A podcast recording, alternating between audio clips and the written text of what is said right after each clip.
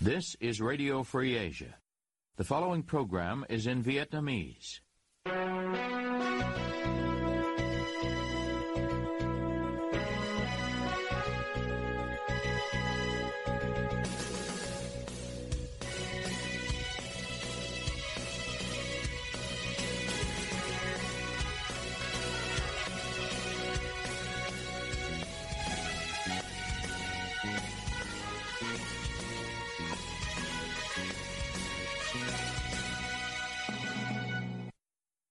Đây là Đài Á Châu Tự Do, phát đi từ thủ đô Washington, D.C., Hoa Kỳ. Toàn ban cùng Nguyên Lam xin kính chào quý thính giả.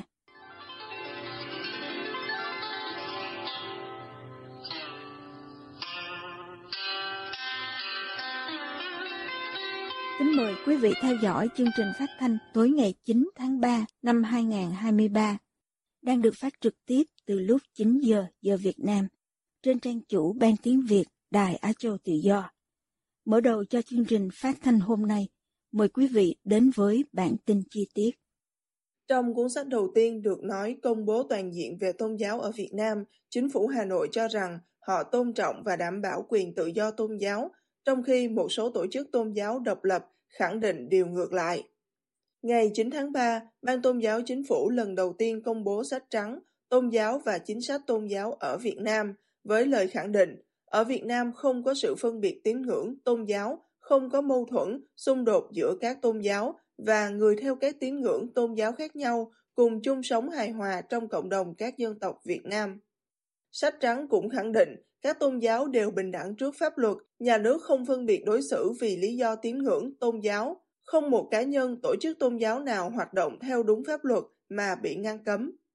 Sách trắng cho biết, nhà nước Việt Nam đã công nhận 36 tổ chức tôn giáo thuộc 16 tôn giáo khác nhau như Phật giáo, Công giáo, Tin lành, Cao đài, Phật giáo Hòa hảo, Hồi giáo, Tôn giáo Ba Ha. Trong thực tế, nhà nước chỉ cho phép các nhóm tôn giáo có đăng ký và được quản lý là sinh hoạt bình thường. Các nhóm tôn giáo còn lại bị chính quyền coi là bất hợp pháp và tìm cách triệt phá, hoặc nhẹ nhất là cấm các tín đồ tập trung thực hành nghi lễ tôn giáo.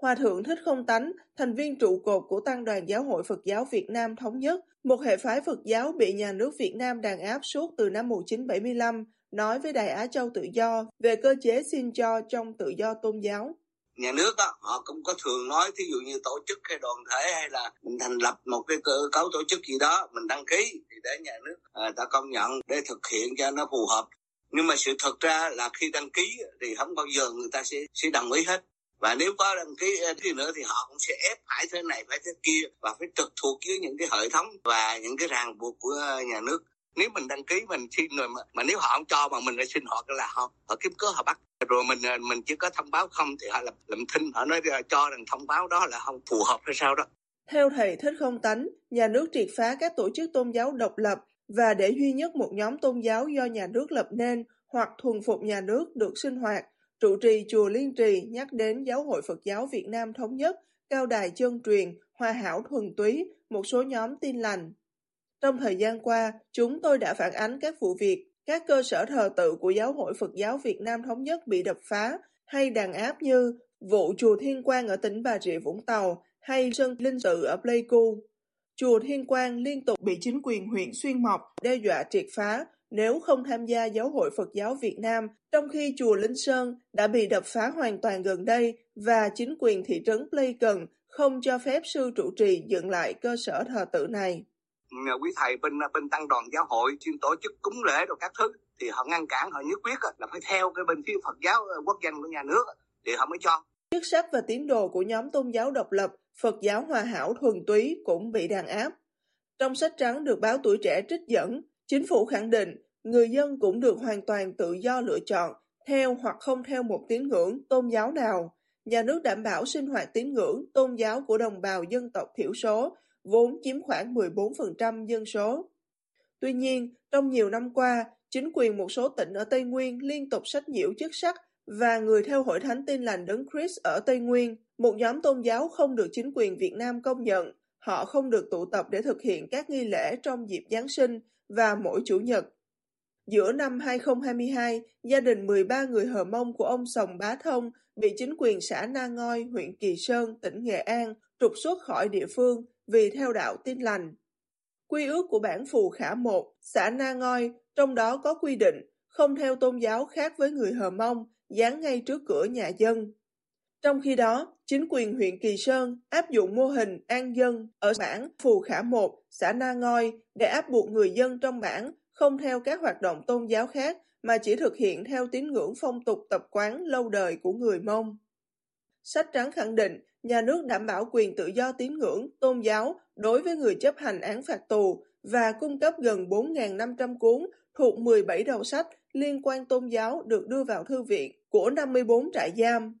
Hòa thượng Thích Không Tánh, người có ba lần bị giam giữ với hơn 10 năm tù vì đòi quyền tự do tôn giáo, nói với RFA. Vì ở tù thì chính nhiều khi mình ngồi, mình niệm Phật đó, rồi có mấy vị linh mục á, người ta cầu nguyện á, vậy họ vô họ đàn rồi họ bắt họ đi biệt giam luôn ngay cả những cái quyển kinh thánh những cái sách giáo lý mà ở bên ngoài gửi vô để cho mình đọc họ lấy hết họ thu hết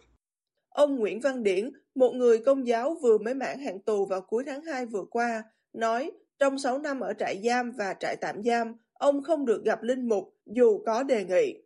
Tuy nhiên, ông không được nhận sách kinh thánh, gia đình gửi vào nếu sách đó được in bởi nhà xuất bản tôn giáo. Trong khi gia đình của hai nhà hoạt động Trương Văn Dũng và Bùi Tuấn Lâm cho biết họ không được gửi sách tôn giáo vào cho người thân. Cả hai đang bị giam giữ trong thời gian điều tra về cáo buộc phát tán tài liệu nhằm chống nhà nước. Tháng 12 năm ngoái, Bộ Ngoại giao Mỹ đưa Việt Nam vào danh sách theo dõi đặc biệt vì các vi phạm về tự do tôn giáo. Đại diện Bộ Ngoại giao Việt Nam phản hồi hai tuần sau đó cho rằng hành động của Mỹ dựa trên những đánh giá thiếu khách quan cũng như các thông tin không chính xác về tình hình tự do tôn giáo tín ngưỡng ở Việt Nam và cho biết sẵn sàng trao đổi với Mỹ trên tinh thần thẳng thắn, cởi mở, tôn trọng lẫn nhau.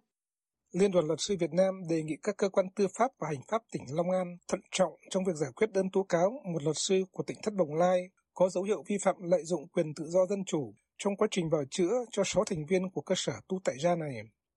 Trong công văn số 66 ngày 7 tháng 3 gửi giám đốc và cơ quan cảnh sát điều tra của Công an tỉnh Long An và Viện Kiểm sát tỉnh Long An, Liên đoàn luật sư Việt Nam viết đề nghị các cơ quan xem xét và có đường lối giải quyết vụ việc một cách thận trọng, khách quan, theo đúng thẩm quyền, phù hợp với các quy định của pháp luật.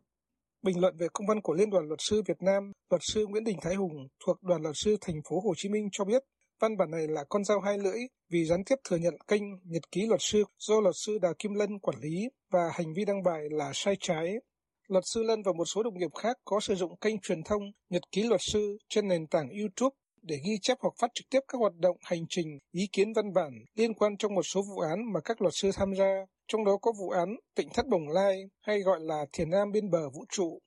Một luật sư khác bình luận trong điều kiện ẩn danh rằng văn bản này vô thưởng vô phạt nhưng là cách họ có thể làm hết sức trong vị thế ấy, kiểu như chúng tôi có nghe, có biết và quan ngại theo dõi. Liên đoàn ban hành văn bản trên sau khi có đơn kêu cứu của luật sư Đào Kim Lân, một trong năm luật sư bảo chữa cho các thành viên của tỉnh Thất Bồng Lai. Trong vụ án, họ bị kết tội lợi dụng các quyền tự do dân chủ, xâm phạm lợi ích của nhà nước, quyền lợi ích hợp pháp của tổ chức cá nhân theo điều 331 của Bộ luật hình sự. Luật sư Đào Kim Lân cho biết trong đơn của mình, ông cung cấp thông tin về việc bản thân và các đồng nghiệp bị cản trở trong việc hành nghề, trong đó có khiếu nại và tố cáo các hành vi vi phạm tố tụng nghiêm trọng của một số cán bộ thuộc Công an huyện Đức Hòa, Cơ quan an ninh điều tra Công an tỉnh Long An, Viện Kiểm sát Nhân dân và Tòa án Nhân dân hai cấp, huyện và tỉnh. Bình luận về văn bản của Liên đoàn Luật sư Việt Nam, luật sư Đào Kim Lân nói với Đài Á Châu Tự Do ngày 9 tháng 3, xin trích Trước hết, tôi cảm ơn liên đoàn đã nhanh chóng phản hồi lời kêu cứu của tôi khi có sự cố trong khi hành nghề. Điều này thể hiện sự quan tâm sâu sắc của tổ chức quản lý nghề luật sư. Liên đoàn cho rằng chúng tôi cần gửi các tố cáo khiếu nại của mình đối với các cơ quan tố tụng của huyện Đức Hòa và tỉnh Long An đến các cơ quan cấp cao hơn và kiên nhẫn chờ đợi được giải quyết thay vì đăng tải công khai lên mạng xã hội. Liên đoàn có ý nhắc việc đăng tải lên mạng xã hội có thể là tiền đề cho người xấu công kích xuyên tạc chủ trương, chính sách của Đảng và Nhà nước vì thực chất đó chỉ là những sai sót của một vài cá nhân trong bộ máy. Hết trích. Ông cho biết từ các góp ý của liên đoàn trong buổi làm việc ngày 5 tháng 3, ông đã tiếp thu rút kinh nghiệm và gỡ bỏ các nội dung đã đăng tải, cũng như các phát ngôn về việc khiếu nại và tố cáo cho phù hợp với ứng xử trên không gian mạng, đồng thời chờ đợi giải quyết theo đúng quy định của pháp luật. Cơ quan đại diện của giới luật sư Việt Nam nói, bên cạnh việc giám sát và trợ giúp quyền hành nghề của luật sư thành viên sẽ quan tâm đến nhận thức, kỹ năng và ứng xử của họ trong quá trình tham gia tố tụng theo quy định của pháp luật. Tổ chức này cũng cho biết sẵn sàng phối hợp và cử đại diện làm việc với các cơ quan tiến hành tố tụng tỉnh Long An trong trường hợp cần thiết hoặc khi có yêu cầu nhằm góp phần xác minh làm rõ vụ việc. Phóng viên có gọi điện cho Liên đoàn Luật sư Việt Nam để hỏi về các biện pháp mà tổ chức này có thể áp dụng để bảo vệ thành viên của mình, nhưng không ai nghe máy. Chúng tôi cũng chưa nhận được trả lời qua email. Tháng trước, luật sư Đào Kim Lân nhận được thông báo của Công an tỉnh Long An nói rằng cơ quan này nhận được tin báo về tội phạm của Cục An ninh mạng và Phòng chống tội phạm sử dụng công nghệ cao, Bộ Công an về việc một số luật sư trợ giúp pháp lý cho tỉnh thất Bồng Lai, trong đó có ông có dấu hiệu vi phạm Điều 331 và đang xử lý thông tin này. Trong vụ án, 6 thành viên của tỉnh thất Bồng Lai bị kết án theo Điều 331, năm luật sư là bà Ngô Thị Hoàng Anh và các ông Đào Kim Lân, Đặng Đình Mạnh, Nguyễn Văn Miếng và Trịnh Vĩnh Phúc đã trợ giúp pháp lý cho cụ Lê Tùng Vân và 5 người tu tại gia khác. Nhóm luật sư cho rằng trong vụ án trên, phía công an có dấu hiệu giàn dựng gài bẫy việc lừa đảo chiếm đoạt tài sản của người có tên là Hồ Phước Lại và bỏ quên trong hồ sơ vụ án bên cạnh hành vi bao che bỏ lọt tội phạm, chỗ ở công dân, hủy hoại, trộm cắp tài sản của ông Võ Văn Thắng cùng những người có liên quan vân vân. Nhóm luật sư có đơn tố cáo các sai phạm về tố tụng nói trên đến Bộ Công an và cơ quan điều tra, Viện Kiểm sát Nhân dân tối cao. Tuy nhiên, đơn lại được chuyển về Công an tỉnh Long An và Viện Kiểm sát tỉnh Long An là những bên đang bị tố cáo. Trong thời gian tham gia bảo chữa, nhóm luật sư đồng ý sử dụng kênh YouTube Nhật ký luật sư của luật sư Đào Kim Lân để đăng tải các thông tin về vụ án cũng như những phản bác của nhóm về các thông tin xuyên tạc trên mạng xã hội. Sau phiên phúc thẩm, các luật sư thống nhất không sử dụng kênh này cho công việc chung của nhóm và nó trở lại là kênh của luật sư Lân.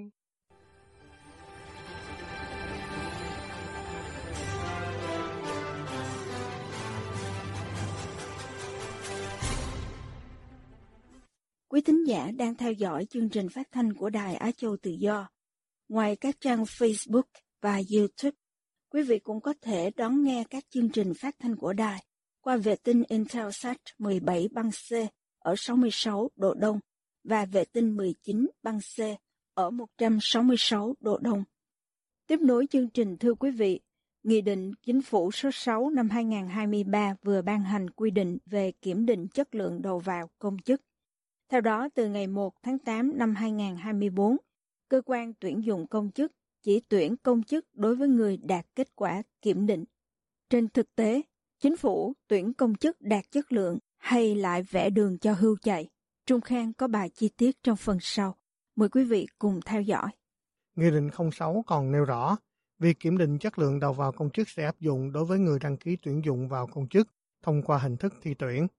Ông Lê Văn Cuông, nguyên phó đoàn đại biểu Quốc hội tỉnh Thanh Hóa, khi trả lời đại cho tự do về vấn đề này nhận định. Bây giờ thì cái chủ trương nhà nước là sẽ giả soát lại các cái đối tượng mà trước đây do lý do này lý do khác là nó tuyển dụng không đúng về cái tiêu chuẩn hoặc là có những các cái ờ, việc uh, tiêu cực như thế là chạy chức chạy quyền hay là thân quen và trên cơ sở những các cái chứng cứ và các cái ờ, uh, được xác minh cụ thể thì uh, nhà nước là sẽ xử lý nghiêm minh ừ, theo quy định của, của pháp luật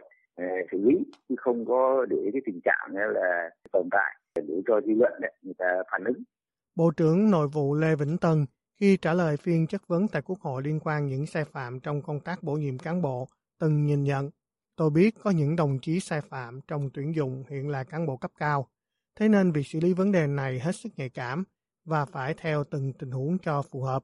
Trước đó, báo nhà nước khi đăng tải thông tin điều tra vụ án trường Đại học Đông Đô cấp hơn 600 bằng cử nhân tiếng Anh giả, cho biết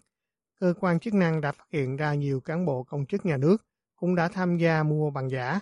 Đáng chú ý, có 55 trường hợp sử dụng bằng giả này để xét tuyển nghiên cứu sinh bảo vệ luận án tiến sĩ. Cũng cách đây vài năm, câu chuyện về công chức dốt con ông cháu cha được truyền thông nhà nước bình luận khá sôi nổi. Lúc bấy giờ, một giám đốc đài truyền hình từng tuyên bố trên tờ giao thông rằng nguyên nhân của những bất cập biên chế nhiều nhưng người làm được việc quá ít là do khâu tuyển chọn đầu vào quá thấp. Vậy với tiêu chuẩn kiểm định của năm 2023-2024 cao hơn nhiều thì việc công chức đạt chất lượng liệu sẽ tăng? Nhìn nhận về việc kiểm định công chức, nhà báo và văn tạo từ Nha Trang cho để cho tự do biết. Lâu nay là trong cái việc mà tuyển dụng cán bộ công nhân viên vào làm trong cái khối nhà nước ấy, kể cả khối hành chính sự nghiệp lẫn cả những ờ, cái khối mà chuyên viên kỹ thuật có những cái sự bất công luộm thuộm hoặc là những chuyện tiêu cực trong đó. Có nghĩa là có những người có năng lực, tâm huyết thì chưa chắc đã được nhận vào làm.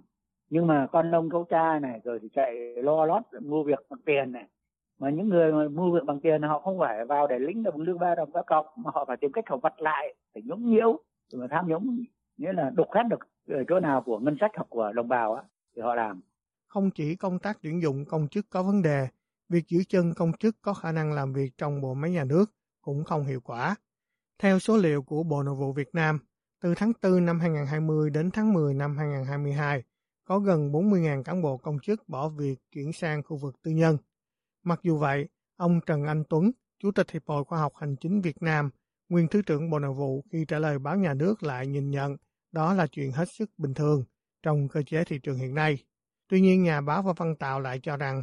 Câu bình thường là câu cửa miệng. Khi xảy ra chuyện gì không bình thường, thì thông thường các quan chức nhà nước luôn lấp liếm là nó bình thường. Với quan điểm của ông Tạo, đó là việc không bình thường chút nào. Nhà báo Văn Tạo cho rằng, đa phần những người bỏ việc nhà nước là những người có năng lực nhưng không được sử dụng đúng mức. Ông dẫn chứng rằng, thực tế đã có nhiều chuyên gia giỏi đi đào tạo nước ngoài, sau khi về nước họ không chịu được cách làm việc đã phải nghỉ, hoặc có những người đủ năng lực, có phẩm chất có liêm sĩ đã không chịu được môi trường không trong lành tại các cơ quan nhà nước. Cuối cùng cũng phải rời đi. Ông Tạo đưa thêm dẫn chứng khác. Là một số thì do đồng lương quá thấp, do chính sách lương hướng của nhà nước thấp cho nên không đủ sống thì họ phải xin nghỉ để họ ra ngoài họ là không làm nghề cũ thì làm nghề khác để họ có thể sống được. Như tôi nói ví dụ bây giờ hầu hết lương của nhà nước kỹ sư ra trường thì vài ba triệu thôi. Thế nhưng mà cái người giúp việc bây giờ năm sáu triệu mà thuê là rất khó khăn. Ở đấy là những cái lẻ như tôi ở Nha Trang ấy chứ ở Hà Nội Sài Gòn thì là bảy tám triệu 10 triệu đồng một tháng. Đấy còn lương gấp coi như gấp đôi kỹ sư mới ra trường. Kiểu mà để lương như thế thì làm sao giữ được người làm việc? Đấy là những cái nguyên nhân để dẫn đến cái chuyện là người ta bỏ việc nhà nước nó đi ra ngoài một cách ồ ạt. Chỉ riêng tại văn phòng chính phủ theo con số thống kê của truyền thông nhà nước trong năm 2022 đã có 89 công chức, viên chức thôi việc. Từ Hà Nội, giáo sư Nguyễn Đình Cống một đảng viên Cộng sản cao niên đã từ bỏ đảng, nói với Đại cho Tự Do rằng nguyên nhân sâu xa của vấn đề này là vì chủ nghĩa Cộng sản, chủ nghĩa Mark Lenin không thích hợp nữa. Thế nhưng Đảng Cộng sản Việt Nam vẫn dựa vào học thuyết này để vạch ra các đường lối, trong đó có đường lối tuyển dụng cán bộ. Do đó ông nói tiếp. Họ độc quyền, độc đoán. Trong cái việc mà bầu cử thì đấy là nó dùng cái cách gọi là đảng cử dân bầu. Đảng đưa ra cho cho dân, và bắt buộc dân phải bầu những cái con người ấy, chứ dân không có quyền tự do để lựa chọn hơn nữa là những cái cách mà thực hiện của đảng cộng sản việt nam là người ta chỉ muốn dùng những cái cán bộ mà trung thành với họ, những cái cán bộ mà một lòng một dạ đi theo cái đường lối Mác Lênin chứ những cái người mà thực sự là có tài có đức những người mà tinh hoa của dân tộc thì đảng cộng sản tìm cách loại bỏ. Vì những cái người ấy những cái người mà thực sự có tài năng những người mà trung thực thì họ không bao giờ lại là chịu trung thành với Mác Lênin cả. Dạ vâng. và họ sẵn sàng phản biện. Họ nói rằng cộng sản là không hay Mác Lênin là không đúng. Thế thì ảnh hưởng đến cái đảng cộng sản và người ta tìm đủ mọi cách để mà người ta loại bỏ họ triệt hạ họ theo giáo sư Nguyễn Đình Cống những điều ông vừa nêu trong lịch sử đã có xảy ra rõ ràng và rất nhiều lần, như trường hợp Nguyễn Mạnh Tường, Trần Đức Thảo, Nguyễn Hữu Đan, Trần Độ, vân vân, hay những nhà khoa học Việt Nam Cộng Hòa ở lại như Nguyễn Duy Xuân thì không được Đảng Cộng sản Việt Nam tin dùng. Ông kết luận. Thành thử là cái điều mà hạn chế cái Đảng Cộng sản Việt Nam là họ tự cho mình là có cái quyền quyết định một trăm phần trăm thì công tác cán bộ, là cái quy trình ừ, đào tạo cán bộ, cái quy hoạch cán bộ của họ, là họ phạm phải ba cái điều. Một là phản dân chủ, hai là phản khoa học, ba là phản tiến bộ.